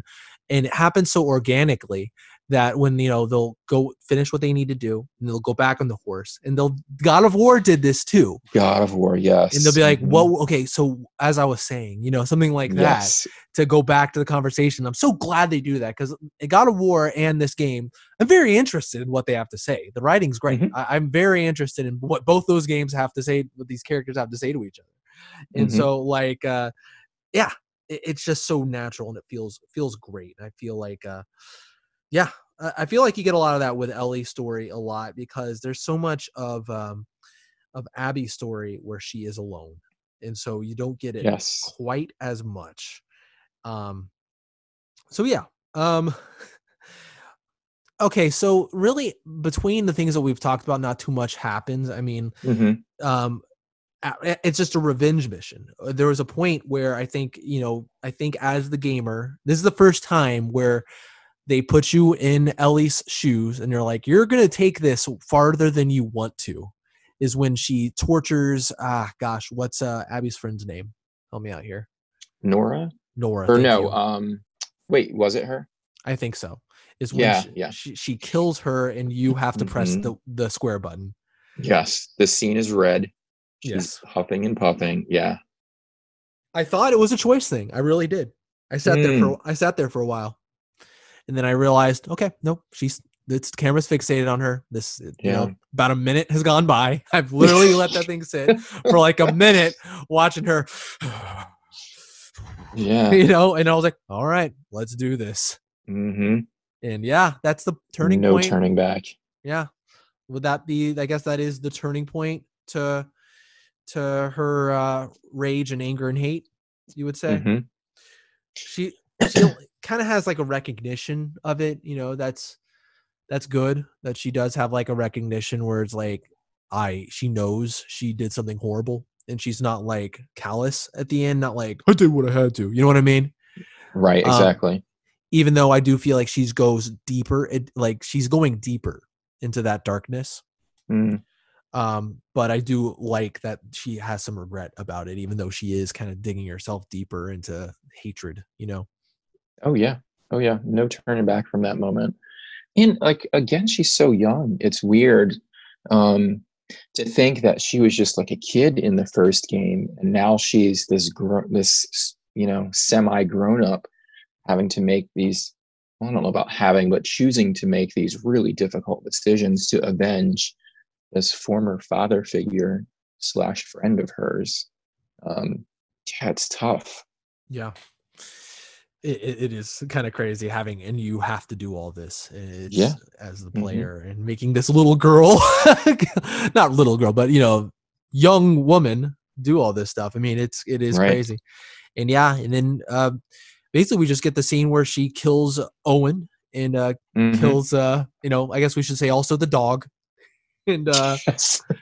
What's the pregnant woman's name? What is her name? Mel. Yes, Mel. Yeah. Yeah, that's a gut punch. Yes, literally. Yeah. Literally. Oh. Yeah, I know. It was, and I've got to say, Owen's character was a bit flat to me because I don't know. One thing I really appreciated was not being able to recognize any of these characters. Like, I didn't know who their mocaps were, who their voice actors were. I liked just being introduced to them and learning who they were. But I didn't feel like I connected with Owen or really just liked who he was. So it was that said, that doesn't mean that made that scene for me any less impactful. I think the best part about it for me was, I think the sound went away where she noticed that Mel was pregnant after the fact. Yeah. And like, she's on her knees and her ears are ringing. Yeah. While like slowly Tommy walks in. It was, yeah, I think it was beautifully done. Absolutely. And you're just like, oh my God, what did I do? Yeah. What have we done, Ellie? And I think the hard part is, you know, it's coming. Like, even though like, all right, that door's locked. Here's this door. Okay. I know who's behind it. Oh yeah. Gosh, what is about to happen? Yeah. Yeah. You know, something big is about to happen. Something big. Yeah. And then speaking of which, yeah, I mean, that very night is when we get a visit from Abby. Bam. Jesse is taken out. Yeah. Right in the face. Right in the freaking face. And and we get the moment where yeah, I mean, Ellie is, you think she's pretty much through, and she's got the drop on her, and she says, you know, I let you live, you know, kind of realizing that you're the one you don't know what she's gone through at this point. You just know she's nowhere to be seen. And she's realized that all her friends are dead. You killed my friends. We let you live, and you wasted it. Yeah. Oof. That's a good, I don't know. What a line. It's really a simple line, but I think what helps it is the delivery here. I think Laura Bailey is great as Abby, and she just drops some really good lines like that, and that's just like, oof, that's just impactful. Really emotionally, you can tell how emotionally distraught she is, and how she's like, you freaking wasted it, you did all this, now I have to. So yeah, bam we cut, and yeah, here we are. And from this moment, did you know that we were going to be spending most of the rest of the game with Abby? No, not at all. Yeah, it wasn't until day one where it said day one. And I was like, oh, yep, okay, here we go, here we go, we're doing this. But yeah, when it's at the point where it's a flashback, and you know, she's bright, bushy-tailed, young Abby. Oh boy, Dad, look, I found a coin. You know, with a really short braided tail in the back too, which I really liked. I thought this was awesome. The fact that they were rescuing a zebra. Yeah, it was disorienting. I'm thinking like, oh, there's a deer caught, and I'm like, oh no, that's right, the world is gone. The zoos are broken. Not just whatever. Like the zoo, it's the same zoo. Whatever zoo that those giraffe came from is the same zoo that the zebra came. Same zoo. Yes. They're probably having this moment, very short succession from when Ellie and Joel were having their moment with the giraffe. So true. Gosh, that's a great mirroring of the first and second game. Crazy. But yeah, I mean, after this, and we get day one, this is when, I mean, I can imagine being just taken and ripped right out of everything that's going on. This is a test. Yes, it is. This tests you where you can definitely disconnect at this point. I get it. And I'm willing to, I would love to see the results of like how many people who beat Last of Us 1 got to this point and finished the game versus people who didn't play Last of Us 1 and got to the point and quit. Because if you finished the first game, you know that the payoff in the second game is going to be good. Right, you know that the story is going to take you places, and it's going to be a wild ride, whether you love it or hate it. So I knew that, like, oh man, even though I'm starting from day one again, I have to push through because it's going to be worth it. 100%. You see the day one, and yeah, you do feel like you've regressed. You're playing as Abby. Things are calm. Things are calmed down. The climax has been reset, and you're at the beginning again. And it's in a way, because like, yeah, you're back at her base. You kind of see what they're doing immediately. You're meeting all the people you just slaughtered. Yes. Like, oh, hey. And she's like playing her PlayStation Vita. And you're like, oh. I remember you. I remember you. Everyone's here. Oh, the dogs. Hey. Oh, the dogs. Yes. Oh, they like me now. Yeah. Mm-hmm. All right. I gotta say something. All right. I love dogs. I'm a dog lover. And I'm not but when this game was starting to review a gameplay trailer at one of the E3, is like one of the big questions, do you have to kill the dogs? Very sad, very sad to kill a dog, obviously. Yeah. Even in a video game. But like people, oh my God, get rid of those people. But the dogs, very sad. So like, they said, yeah, if you're really good and you're smart, you play it smart, you do not have to kill the dogs. Bull crap. Must not be that smart, because they can literally smell you and will follow you. I have no idea. I never tried, because it makes you need to kill them first. It makes it's dumb to do anything else. And so the gameplay definitely does not reward you for sparing these cute dogs. Well, and you think about controls too. If I'm playing with a controller with thumbsticks, you're expecting me, because naturally for the human enemies, you're aiming for the head, the upper body. But for the dogs, you have to like point down, because they're rummaging through the grass and you're trying to find them. So it's this back and forth of like, wait, okay, there's a human enemy coming. Oh, wait, no, I have to look down. So it's gotta be really fast. So yeah, to take them out first makes the most sense. Yep. Because when you start a commotion, they're going to be let loose and you're going to be like, wait, where are they? And then all of a sudden, and you're like, oh, done. And so, yeah, now here we are after I've killed, I don't know, 25 dogs. Here we are playing fetch. And yeah, I mean, feel a little bad. I mean, I will say I appreciated the structure of that area of walking down a football stadium and like, wow, they have settled in this area. This could be real, I guess. Right. Like if, there was an infection and it swept across the world and people were holed up in spaces, like maybe this makes sense. I've never seen it before. So it's interesting to walk through that area. Yeah, I bought the Wolves headquarters, and this football field was really cool. Just to kind of I said I feel bad. I don't. Did you get the impression that of a wagging finger at any point at this, like in any of this? As I feel like it's very matter of fact. It's not. I don't think so. I don't feel like there's not a character who comes up and, I don't know, like gives a speech to make you feel like the game is saying you're bad for playing the first half of the game. You know what I mean? Oh, no. Yeah. I feel like it was backwards storytelling for me. I think it was, so you're hit with a major gut punching story beat in the beginning of the game, the death of the main protagonist of the first game. And then are forced to play through several hours with the new main lead, Ellie, without him, but then are shifted to reliving those past 3 days through the eyes of the villain, and then are expected to understand the villain's motivations. I think it's backwards, and it's hard to pull that off. I don't know that I've ever seen that sort of formula before. Yeah. So, yeah. I will say this. I mean, like, for me, I never hated Abby. I mean, like, she killed Joel, right? You're mad. Sure. It's easy. I never was at the point. If you're at the point where you hate her, I think this is going to have a hard time to win you over. But kind of, at first I was like, oh, okay. It was always going to happen, and she's the one who did it. Okay.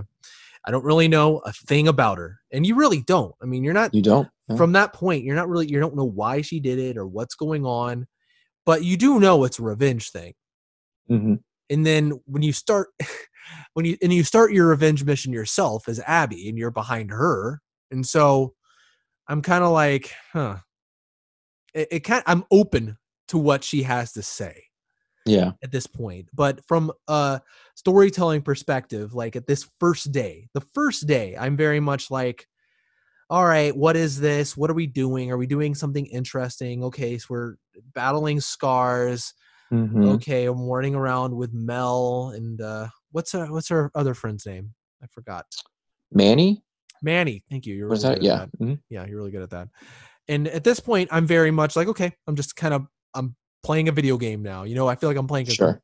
I'm like, there's moments in the Abby story where I'm like, am I playing a Last of Us game? Like, do you ever get that? I don't know, because you're just in some of these like areas where I'm like, man, I am in an area that doesn't feel Last of Us. I'm playing a character who I don't know, and I'm doing something that, you know, I've never done before. And that's one of those things for me where I'm like, one half of me is like, what am I doing? The other half of me, I'm like, cool, new stuff. Yes, I like it. Exactly. Yeah. Yeah, I would completely agree with that. I think that Naughty Dog takes risks, and I think after the wild success of the first game, they had to take risks in this second one and make it bigger and huge and so different and unexpected. Yeah. And I think that they did that. I feel like, you know, really what we get with Abby, you know, the really early on, it's about like kind of the Owen kind of situation of it, you know, how you kind of get what he did. He killed a wolf, basically, as they say, in defense of one of the Seraphites. Mm-hmm. And he's hiding out in the marina. And it's all about kind of going to him. Mm. I'm kind of losing the track here. I feel like it's been a while. So once you get to Owen, that's when you peace out and you go off to the Seraphites. No, that's when you get, or is it on the way to Owen where you get kind of taken by the Seraphites? Oh yeah. I'm not sure what happens. Well, yeah. Well, I do remember when you get to the aquarium, you have Yara and you're looking for Lev. That's right. I think you get the stuffed shark and all that. Yeah. I think I'm being thrown off by the flashbacks because like the Ellie stuff where there's flashbacks focusing around Joel. Mm-hmm. Some of the flashbacks with are focused around Owen, so you get a really extended flashback with them. Yeah, that's a very long part of the game where they're just kind of on a, you know, pretty much on a date, right? Yeah, at the marina, and so that's a extended flashback, and so I kind of got. And she's around the same age as when you're playing as her, you know, now. And so you kind of got like thrown off a little bit, I guess. Yeah. So. Yeah. But yeah, I feel like this for Abby's story, when does it kick into gear for you as far as I'm on her side? Oh man. Am I on her side? I think, one, I never liked the fact that she was, kind of was pulled along by Owen. I'm not using the right phrasing, but like led to believe that there was something there, even after Mel had gotten pregnant. So I didn't like her emotions being played with that way. I don't know if I was ever on her side, but I understood her after we learned that it was her father, the doctor who Joel killed in the first game. And I thought like, okay, this is more than just Joel not holding up his end of the bargain for the wolves. This is personal. So just like Ellie has motivations, I understand Abby's motivations now. And I think that Abby's heart and compassion sort of played out with Lev and Yara throughout the game, throughout the late game, which was really great to see. But I don't know. She's an interesting character. I like her as a character. She's interesting for me. I don't know if I'm on her side, though. I still don't. It's weird. I had a full game with Ellie and Joel before I started Last of Us 2, so I understand them. I've had like 8 hours with Abby, you know, so I'm not sure I'm there yet. Yeah, I get it. It's like, it's one of those things where it is, there's certain parts of the game where I'm like, because like Ellie, you're on her side at the beginning, and she this was my experience. I'm on Ellie's side at the beginning. Then she starts to lose me. She starts doing things to me that I'm like, okay, you're choosing to go down this path that it's just, whoa, and you're doing so much to get to this person. And whereas Abby she's on her way out, you know? Yes. You're on Ellie's descent, and you're like on Abby's like kind of ascension out of like hatred and the darkness. And so she's kind of, and I feel like Yara and Lev are a big part of that. Hanging out with them, you kind of start to see that. And it's during those moments, especially like the first kind of mission with Lev, when you're, you know, going across the sky bridge and all that stuff, and they're kind of talking to each other and coming to bonding really in a way. At that point, I feel like Abby kind of had me won over, I would say. I'm like, okay, I'm invested. I want to save these kids. I am dreading going back to the marina to see what has transpired. Yes. And I'm at the point where I'm like, okay, I don't want to see these characters kill each other. You know, that's where I'm at that point, you know? But yeah, I mean, I feel like Lev and Yara were crucial to that. And, you know, I found them interesting. I felt like they were almost like Lev being almost like kind of a different kind of Ellie, how she was in the first, how, you know, he was in the first game. Yeah. Because like, I don't know, Lev like is almost like new to the world, and like not just like this new world, but just the world in general, because he's, you know, in a cult. Yeah, exactly. So he doesn't really know anything about the real world. He's just kind of raised in it. So I felt like that was kind of what bought me into it. And that's pretty much what you're doing for the rest of Abby's stuff. It's all about like saving them. And the whole Owen stuff is kind of just the environment. Like you can kind of see some of the stuff there with Owen. As far as what you said about Owen being kind of flat, I have to agree with that. I mean, I feel like, you know when a character in a story sometimes serves the sole purpose of meaning a certain thing to another character without being a fully fleshed out character themselves. Yeah. Yes. This is that, you know, the whole, he was, you know, the light that, Abby lost. He was like the one who was kind of stayed kind of pure, and like he wanted to be with her, but she was too, she held on to revenge so hard that she couldn't be with her, because she felt like she was emotionally unavailable. And so that he kind of serves that purpose, and that's really it. Yeah, that's spot on.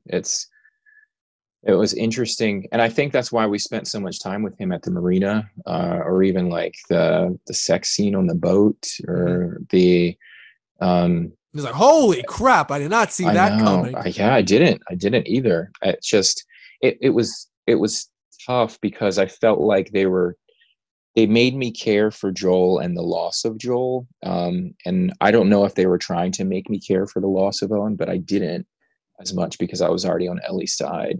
Yeah, I hear you. So, but I mean, it's a game of morality. So it's if you don't choose a side, I don't think that you're getting much out of it, or you aren't affected by it. I don't think you're getting much out of it. I think Naughty Dog is purposefully trying to make people divisive by having to make choices like that.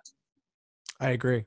Yeah, it's definitely a tough thing where there's a lot of things that you do in the game. You're like, I'm not sure I want to do this. Yeah, exactly.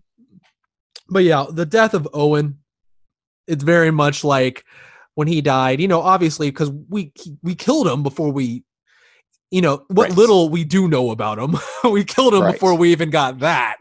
And so we're like watching him talk about what he wants and what he wants from Abby, and we're just like, dead meat. You know what I mean? Yeah. Oh yeah. So it's kind of hard to see him as anything more than a ghost at that point. Mm-hmm. Even if he had a strong character to kind of back any of that up.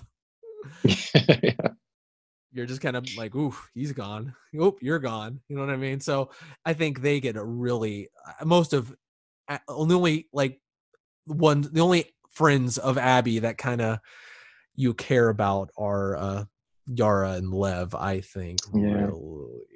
Because you don't know what's going on with them. You never seen them before. You don't know if they have, mm-hmm. they share the fate of Owen and Mel. Right. Exactly. Yeah.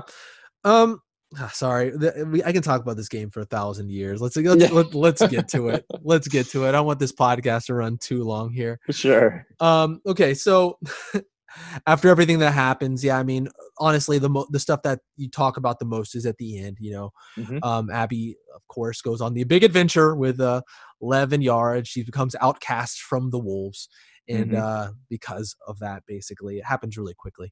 Yeah, it does. We get that awesome stuff over at the island, which is mm-hmm. it's interesting that now the Seattle flooded so much that the Sky Needle is on an island now. So wild to think about. Yeah, very cool.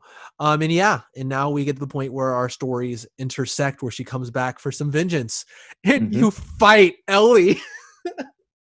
Yep. Okay. Yeah. I don't like boss fights like this. Mm-hmm. Where you have to do it a certain way or else it's instant death. Yes, yeah. I caught myself losing a few times after I had to throw this at her first, or okay, yeah. Yeah, it's just like, nope, you got to do it this way or she stabs mm-hmm. you immediately.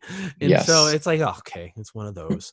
I don't really like those. I feel like the game avoids that sort of thing for the most part. When you're fighting mm-hmm. just random people, you can kind of just dispatch them and so many different ways, but with Ellie, you have to go a very certain way about it. Mm-hmm. Yeah, it was so weird. Like, and knowing that, okay, this is a big fight, but I know I'm not going to kill Ellie because she's got to have a better ending than that. This is her game, so it was weird knowing that this is actually happening. So.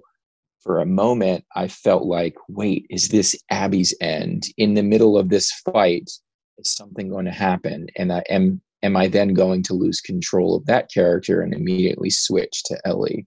Yeah. And then be on a completely different path for now. So, but it didn't turn out that way. Quite the opposite. Yeah, absolutely. I mean, I there was a second there where I was like, is she gonna kill Ellie? When she's mm-hmm. strangling her before Dina comes to kind of intervene, right? Yeah. And then, geez, that whole mm-hmm. she's pregnant, and then she says, "Good." Ooh.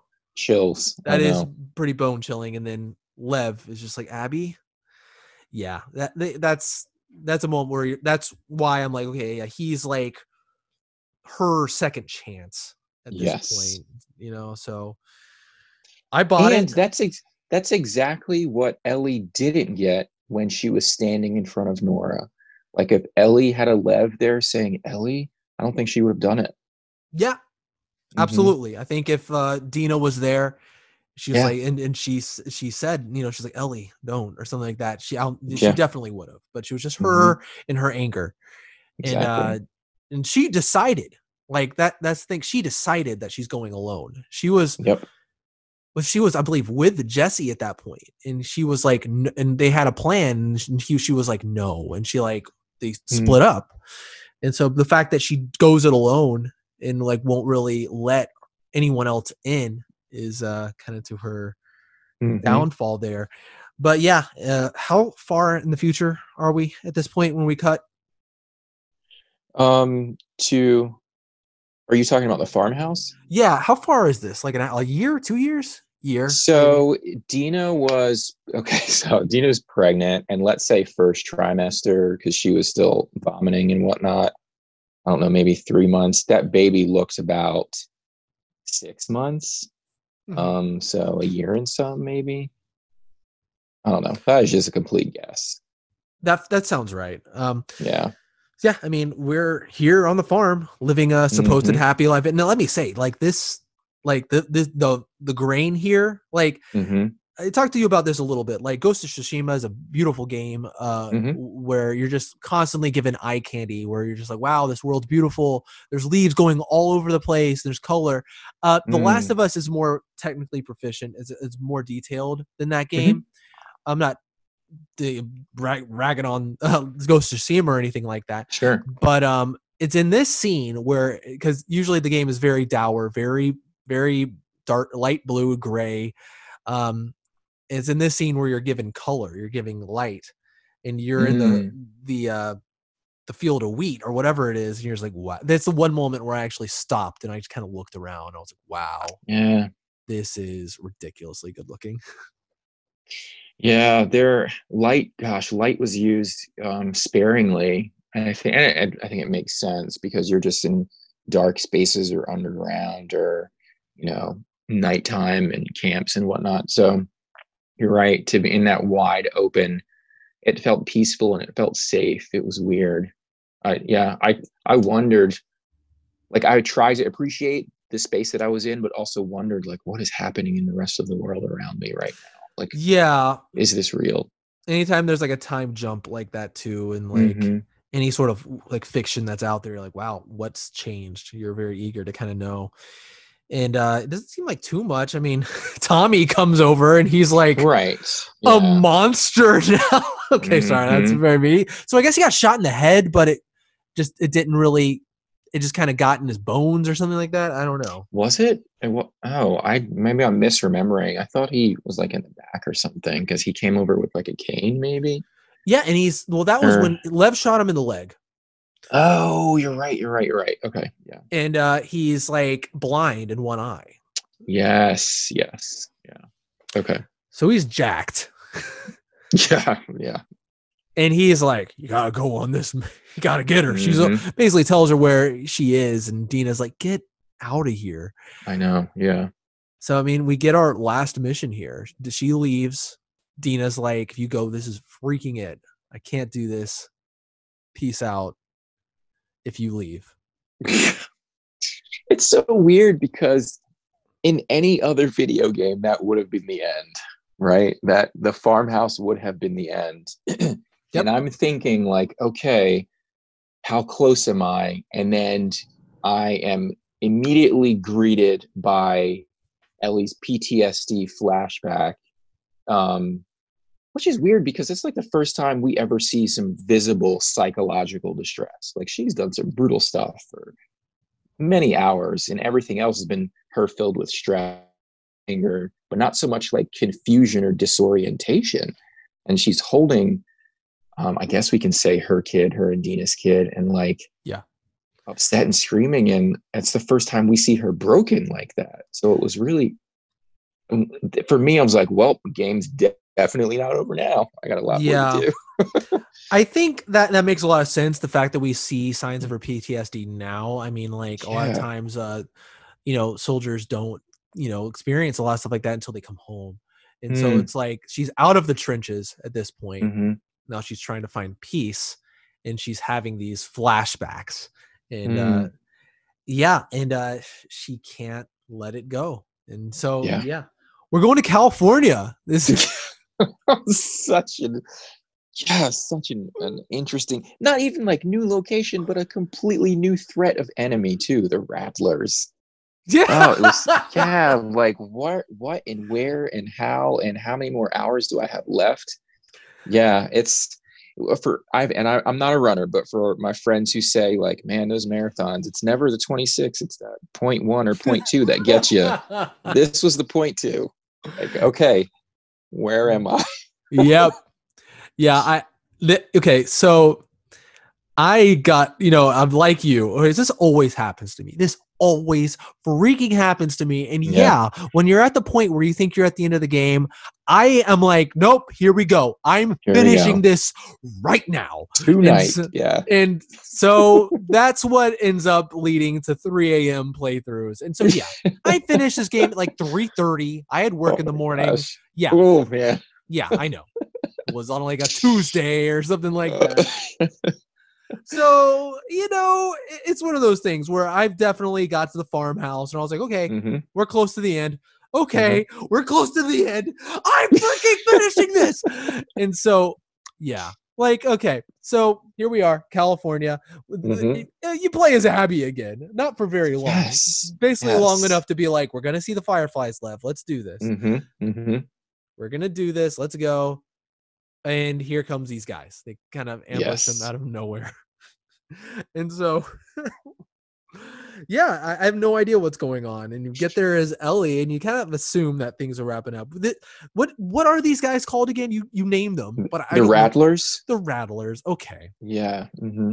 They're just bad guys. I mean, with submachine guns, apparently. Yeah, it's one of those things where they did this to us in the last game, in The Last of Us 1, where it's like at the very end you start getting a machine gun. Oh, right. Yeah. Where you actually fight the fireflies and you're like, oh, a machine gun. Game's over. Yes, exactly. So here we have a silencer machine gun. And yeah, the last stretch of the game. And there's not too much to say about these guys. I mean, she just kind of plows through them. I mean, they seem to, the only defining characteristics is they seem to keep slaves, and they have like infected, like as like chained up. I don't know to what end. I don't really know. Me neither. Me neither. Are they supposed to like sense people faster? I mean, because they have clickers. Oh, true. And I guess you have to be more quiet, but it never like really got me in trouble. Like, honestly, yeah, I'm like, I'm like, okay, there's one, bam, dead. All right. Now the rest of them. So yeah, I mean, we can go just skip to it. We get to, to Abby, and she's very skinny. Hair. I walked right by her. Not even gonna lie. Absolutely. I was looking for that braid. There's another. Yes. They purposefully put someone else with that hair there, and you see her, and you're like, "That's not her." And then you are like, "What the?" And as you see, actually, Abby sitting there, just starved and just weak. Yeah. And yeah, this is painful. This is really. You like walk with her to the boats, and you're like, "What are we gonna? What are we gonna do?" And then she puts a knife to Lev's throat and threatens to kill him, and then there they go. This is not a fun fight, obviously. Yes, right. I lost once. Oh, okay. This was not a hard fight. This was not a hard fight. It's extremely easy. Abby is very slow, very weak. It's not supposed to be hard, but I lost because I didn't want to do it. There were moments where I like tapped X maybe a little bit slower than I was like, do I have to? You know what I mean? Yeah. Yeah. And you do, you don't, there's no choice in the matter. Yeah. Yeah. It's, I don't know if you ever played, I think it was Metal Gear Solid 4. There's just a fist fight at the very end, and it's just like over the top. Slugs and slow motion hits and all that jazz. So yeah, it reminded me of like, okay, I've been literally running through, and it took me 25 hours and 24 and a half hours with a backpack and crafting materials, and now all of that is stripped from me, and it's just bare knuckles. And yet I get that there's something to be said about like the old let's do this, me versus you type deal. So yeah, it was I will say at the farmhouse, maybe even a little bit before the farmhouse, so much in the back of my mind was, when in the world am I going to get to a boat that is significant to the boat on the title screen? Right? 100%. So I'm like, I haven't seen the boat yet. So when am I going to get there? And then they start talking about the boats. I'm like, okay, this is it. Now this makes sense. But it was an odd choice for a final fight type ending. I don't say odd in the sense that's bad. It just maybe wasn't what I was expecting. Actually, the whole game wasn't what I was expecting.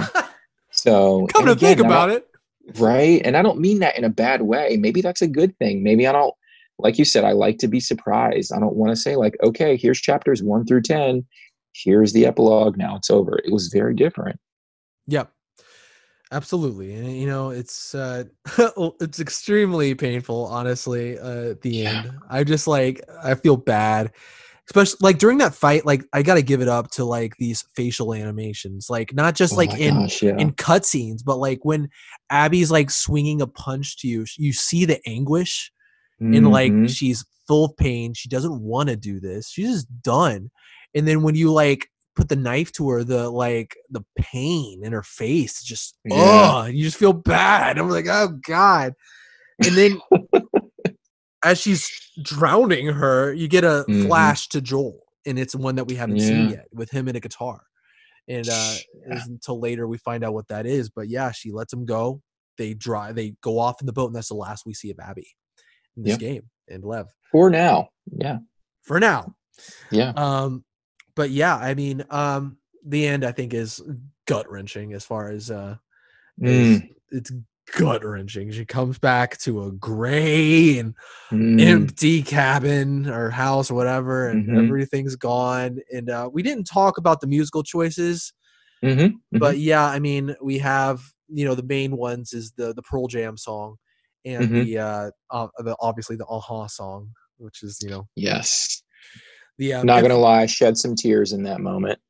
I did tear up at this moment. I mean, like, because so we get the flashback with Joel after that, right? After she plays guitar. Or was it before? I forgot. So you're talking about before Take on Me? No, sorry. I was talking about the end here where she... the very end. Yeah, we get that. They're like on the porch, right? Talking about it. Yeah, and it's a pretty big thing. I mean, it's such a big thing to find out about a pivotal character at the end of such a long game that that they're, cuz you're the whole time you're like, what happened? What was their like status quo? And because like she, like the last time we saw them have a conversation is we're not speaking ever again. And then, you know, they're talking with Dina. He's like, yeah, we're going to watch a movie. What's going on? And so, yeah, that was like their first time like hanging out again after they had this conversation of basically, I don't know if I can forgive you, but I want to, or I want to try. So let's try. Gut wrenching. I haven't mentioned it yet, but man, Troy Baker is just the king. Like he is, as a voice actor, he is amazing. Like he's incredible. Done so much, and he's always good. But here, when his voice is just breaking, when like, and she's like, I don't, but I'd like to try, and he's like, you know, those like. And I like that, and I'm like, good. And I'm like, oh boy, and I'm like tearing up, man. And then like her play, like as a guitarist, I've thought about losing like a hand or something like that. Oh my gosh, yeah, you're right. It's one of those things I think about, like, man, I would never be able to play guitar again. And so her without her fingers after she lost them in the fight with Abby.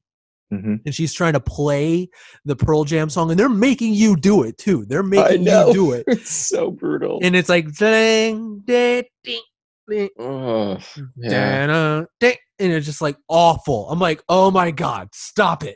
And so yeah, she walks away. It's the end of the game. So she walks off. It's the end of the game. I mean, it's like. Where is she going? Who knows? Is she going back to the town? Who knows? Where's Dina and the baby and Tommy? Where's Dina, the baby, and Tommy? Yeah, Tommy, stuff didn't work out with her. Him and his wife are done. Right. Maria, who I liked as like a really brief character. Yeah. First, I didn't recognize her, you know, obviously being from the first game. In that plant that they were in when you initially but it's over. There's not really anything after that. You get a song of Troy Baker and come on, I gotta remember her name, singing a song together. So I thought that was kind of cool. Ashley Johnson, thank you. But yeah, I mean, it's I know, leaving the guitar at the windowsill, the same one that Joel was cleaning in the beginning. Yeah, just really interesting. And then are greeted with the new title screen of the boat that we believe Abby and Lev took, which is now docked.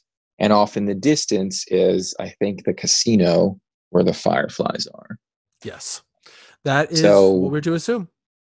Last of Us 3 will include Abby in some form or fashion. Right? Who knows? Who knows, man? It's like, it's hard to know whether or not they're going to continue after this.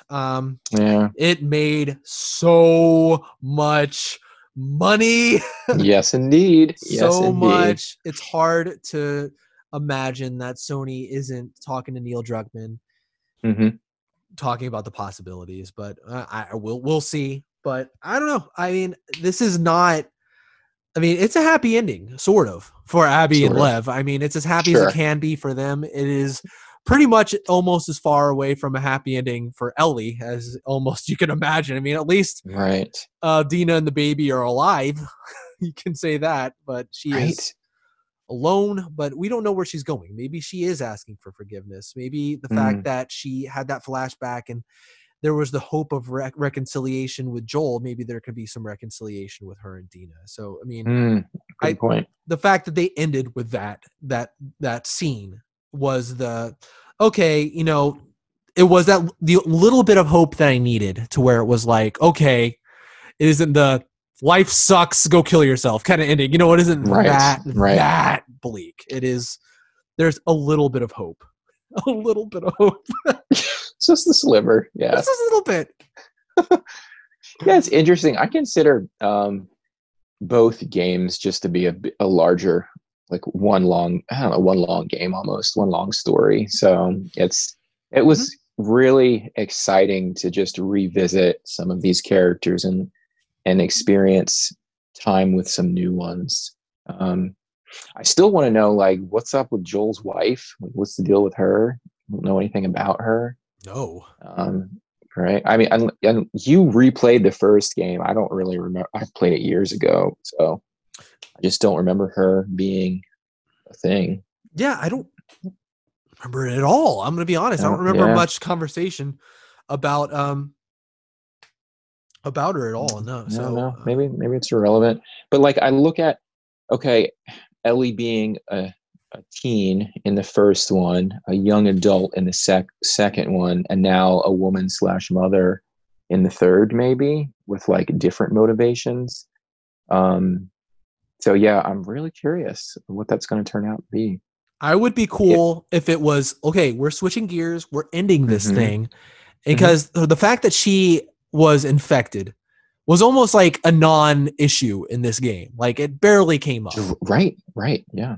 It's like you could forget, like, oh yeah, she's supposed to be the salvation of mankind, and it was taken away from her. Maybe several years down the line, maybe that hope arises again, maybe something like that, and then you re-end it, and maybe the world can be saved, or maybe not. And yeah, we are all maybe screwed. Not. Man. But either way, oh man, I really enjoyed talking about this game with you. I mean, same. I think it's obvious that we both definitely, for better or worse, really enjoy this game. And so, yeah, I really enjoyed doing this. We're going to have to do it another time, man.